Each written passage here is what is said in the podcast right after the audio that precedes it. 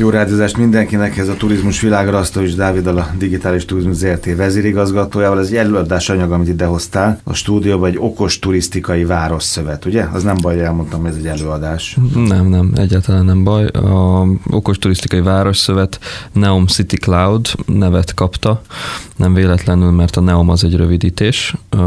Hogyha picit visszamegyünk a, nem is az időbe, hanem pár adással ezelőttre, amikor arról beszélgettünk, hogy a 2020-as évre mit prognosztizáltunk, hogyan terveztünk, milyen elképzelésünk volt arra vonatkozóan, hogy a turisztika aranykorában milyen fejlesztéseket kell végrehajtanunk ahhoz, hogy ugye töretlen maradjon maga a fejlődés. Hát látszik, hogy amit akkor beszéltünk, ez nagyjából egy öt hete volt, négy-öt hete.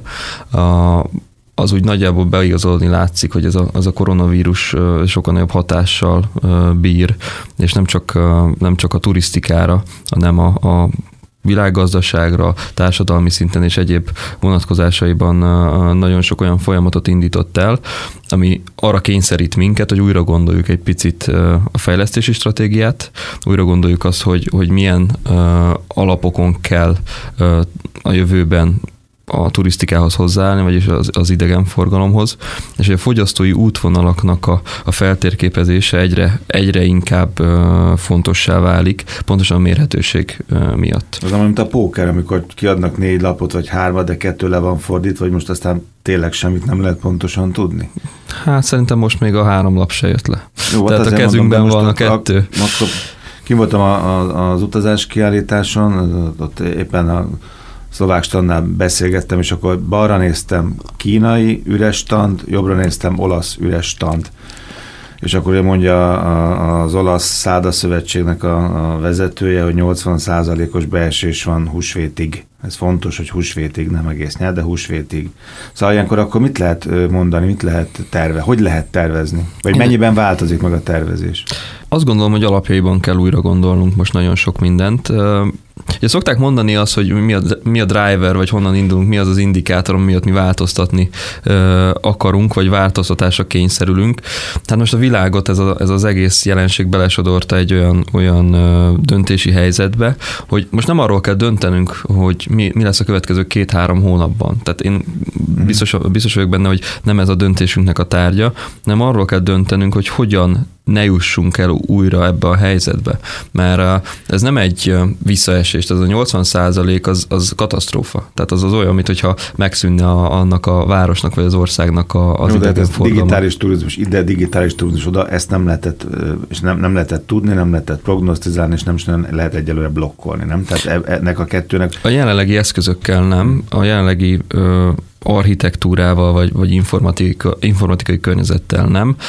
Egy olyan informatikai környezettel lehetne ezt nem csak mérni, hanem talán kontrollálni is, ami tudná az, hogy a adott pozícióból induló utas hova megy, ott hol, fogsz, hol fog lakni, milyen útvonalon jut el odáig. Tehát látnánk azt, hogy a következő x hónapban azok a lemondott foglalások, azok tényleg mit jelentettek. Tehát azt mondja, hogy egy, egy vendégészakát lemond valaki, abból olyan sok következtetés nem tudunk levonni, a valószínűleg a pánik miatt mondják le. Ez a beesés az amúgy nem csak ö, Olaszországban látható, hanem hogyha végignézzük Budapestnek a, a, a nagyobb szállodáit, ö, látszik az, hogy nem érkeznek új foglalások, sőt, a nagy csoportos foglalásokat folyamatosan mondják le ami, ami behúzott egy kéziféket, és Akivel én beszéltem név nélkül, több szakemberrel, szakértővel is a, a szálloda iparból, hát nem igazán tudják, hogy most akkor... akkor...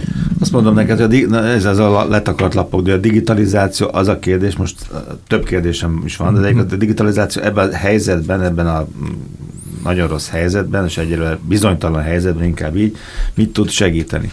Tud-e valamit segíteni? Én értem, hogy a mérések azok miért fontosak, és, és, és úgy egyébként tovább kell menni ezen az úton, mert pont ott a kiáltáson is azon gondolkoztam, hogy én most az olasz, nem tudom, turisztikai szövetség elnöke lennék, akkor eljönnék-e? Eljönnék-e, és odaállnék-e? El kell jönnöd. Igen, de nem jöttek, vagy nem úgy voltak, akkor éppen üres volt, nem tudom, hogy... De érted, hogy ez egy óriási Persze. döntés most, hogy mert a kínaiak szegények nem jöhettek, azokat valószínűleg még meg is dobálnák, vagy nem tudom. Lenne olyan hely az országban, ahol megdobálnák őket. De, de hogy ilyenkor mi a teendő? De most ez egy másik kérdés, de az, az nagyon érdekel, a digitalizáció az egy, ez egyébként ebben a len- lendületben, amiben ez a turizmus van, meg idegenforgalom van, az hogy tud ezen a, ezen a hullámvölgyön átsegíteni? Mondok egy nagyon egyszerű példát, ugye sok esetben mondják azt, hogy a víziók azok jók, de a megvalósítás a lényeg. Sok esetben mondják azt, hogy valaki elméleti szinten nagyon jó dolgokat tud és képes összerakni, nagyon jó statisztikákat képes gyártani, de annak a valósághoz nem túl sok köze van. Hogyha megnézzük, és húzunk egy párhuzamot a, a vírus által előidézett helyzet és a jelenlegi városszöveti képünk között. Nem tudjuk, fogalmunk sincs, hogy jelenleg Budapesten hány turista tartózkodik. Tehát innen induljunk ki. Ha valamilyen beavatkozásra lenne szükségünk, és most vonatkoztassunk el a vírust, az egy dolog, de hogyha nekünk meg kéne szólítani ezt a turista tömeget nagyjából 5 óra alatt, mert tényleg történik valami olyan dolog, ami miatt hozzájuk kell szólnunk. Milyen csatornákon, milyen felületeken keresztül tudnánk ezt megtenni? Én elmondom, hogy semmilyen csatornánk nincs most jelenleg ahhoz, hogy ezeket a turistákhoz eljuttassuk az üzenetünket. Például azt, hogy válsághelyzet van Budapesten, ki kell üríteni, vagy például azt, hogy, hogy minden szuper, három óra múlva kezdődik a, a nemzeti tűzijáték, és mindenki foglalja a helyét, mert különben nem fog tudni bemenni arra, a, arra a pozícióra. Tehát a, a, a kommunikációs csatornáinkat nem építettük ki, az infrastruktúránk adott lenne hozzá, viszont nem találtuk meg azt a, azt a formátumot, azt a, azt a központosított platformot, ahol mi ezeket az embereket el tudjuk érni. És akkor itt csatoljunk vissza a vírushoz. Például létezik-e most jelenleg olyan ö, platform Magyarországon, ahol a, az állampolgárokhoz tudunk eljuttatni olyan üzenetet, ami nem tévé, nem rádió, és mondjuk nem a effektív hírportál. Katasztrófa védelem honlapja. Nincs. Tehát nincsen olyan ö, applikáció, nincsen olyan, olyan Legkisebb közös többszörös. Pontosan, tehát hogy az a, az, az egy kattintás vagy a két kattintás ö, alapú kommunikáció az jelenleg még nincsen megoldva. És én itt látom ö, elrejtve a, a, a megoldást, tehát hogy akkor beszéljünk megoldásokról. Egy olyan térinformatikai rendszert kell kiépíteni, ahol mi látjuk természetesen név, név nélkül, pénzügyi adatok nélkül, minden nélkül, A GDPR. de a GDPR-t szem előtt tartva látjuk azt, hogy az a turista, aki akár Kínából jön, akár Oroszországba, akár Amerikába, bárhonnan a világból, ő amikor leszállt Budapesten, ha egy digitális becsatlakoztatási ponton miatt regisztráljuk a rendszerbe mondjuk életkor, gender és származási ország szerint, akkor legalább azt tudjuk, hogy hány ember van most jelenleg, aki a reptérről a belváros felé tart, hány ember tartózkodik a belvárosban, és hány ember, aki elhagyta a belvárost. Tehát, hogyha arról beszélünk, hogy, hogy me- mekkora populációja Budapestnek, vannak felmérések, nagyságrendileg tudjuk, de hogy hány ember, hány ember van jelen, hány ember tartózkodik jelenleg ebben a városban, fogalmunk sincs. És én biztos vagyok benne, hogy a világ az arra halad, hogy ezeket az adatokat lássuk, és nagyon rövid időn belül ezeket el kell kezdenünk Hát látni. igen, mert azt is tudnunk, hogy mennyit bír el, és az, hogy tudjuk, hogy, men- ha tudjuk, hogy mennyit bír el, ha tudjuk, hogy mennyien vannak, akkor nagyjából ö, egészséges mederben Pontosan. tudjuk tartani a Tehát, hogyha turizmust. az előadásomnak a, a, a harmadik oldala ö, pontosan erről szól, hogy ha van egy digitális becsatlakoztatási pontunk, abból tudunk elkezdeni dolgozni. Ha van egy olyan térinformatikai rendszerünk mondjuk a belváros X kerületébe, ahol a turisták úgymond összpontosulnak, Tudjuk azt mérni hőtérkép alapján, hogy az ő mozgásuk milyen ö, íveket írt le, milyen ö, időszakban mozogtak a legtöbbet, melyik kerületben csoportosult mondjuk ö, a legtöbb ausztrál turista. És hogyha ebből veszünk egy 12 hónapos mintát, akkor meg fogjuk tudni azt mondani, hogy Budapestnek a belvárosában hol van szükség infrastruktúrális fejlesztésre, fogyasztói szokás szerint például a, az X generáció hol költi a legtöbbet, Hol kell több szemetes, hol kell több toalett, hol kell több buszjárat. Pontosan. Bármi. Tehát, hogy a hőtérkép alapján nem csak azt fogjuk tudni megmondani, hogy jelenleg mennyi ember van itt, hanem azt is, hogy ők milyen fogyasztói szokással használják a mi fővárosunkat, hogy azt mi fenntarthatóbbá, élhetőbbé ö, tudjuk tenni, és összehasonlíthatóvá. Tehát ez a transzparens gondolkodás, ami jelenleg nem megvalósítható, ez akkor tudna ö, életre ö, kelni, ha ez a rendszer megszületne például Budapesten, egy pilot ö, üzemmódba, és ezt a pilotot mi el tudnánk vinni Prágába és Bécsbe. És ez egy neurális háló, tehát úgy képzeld el, hogy ennek vannak hardware elemei, amiket ki kell tenni a városba. Természetesen nem ilyen óriási oszlopokra gondolunk, hogy sugározza az 5G-t, hanem gyönyörű és ö, környezettudatos kioszkokról és egyéb ö, központi egységekről van szó, ami, ami város arculati elemként is és városimázs elemként is nagyon jól tud ö, funkcionálni. Viszont, hogyha működik Budapesten, működik Prágában és működik Bécsben, akkor ez a neurális háló képes megtanítani önmagát arra, hogy összehasonlítsa a budapesti fogyasztói szokásokat a bécsi fogyasztói szokásokkal, és ő mesterséges intelligencia alapon kidob a végén nekünk tanácsokat, hogy Bécshez képest hol van túlterhelve a, a magyar főváros, Bécshez képest miért ö, nem mennek például adott kerületbe azok a turisták, vagy miért van az, hogy egy kerületben három utcát használnak összesen, és a többit pedig nem látogatják. Azt ugye olvastam ebben a dolgozatban, hogy ez 23 ország 40 város átfelülő piackutatás volt? Így van. Így van, ugye én ezt személy szerint jártam végig. Személyes tapasztalatok, üzleti kapcsolatokkal történt beszélgetések, külképviseleteken történt beszélgetések, tehát én azért végigjártam uh, rengeteg olyan helyet a világban, ahol best practice-eket uh, lehet találni, ahol ennek a rendszernek bizonyos elemei akár működnek is, de egyben sehol uh, nincsen ilyen térinformatikai rendszer, ami nem arra irányul, hogy mi hardvert fejlesztünk, és hogy, hogy megszülessen egy informatikai rendszer, ennek pontosan az a lényege, hogy amit a múltkor is beszéltünk egy, egy korábbi adásba, hogy visszalépjünk kettőt, és az emberi tulajdonságokat monitorozzuk ahhoz, hogy mi el tudjuk dönteni, milyen térinformatikai rendszerre van szükségünk.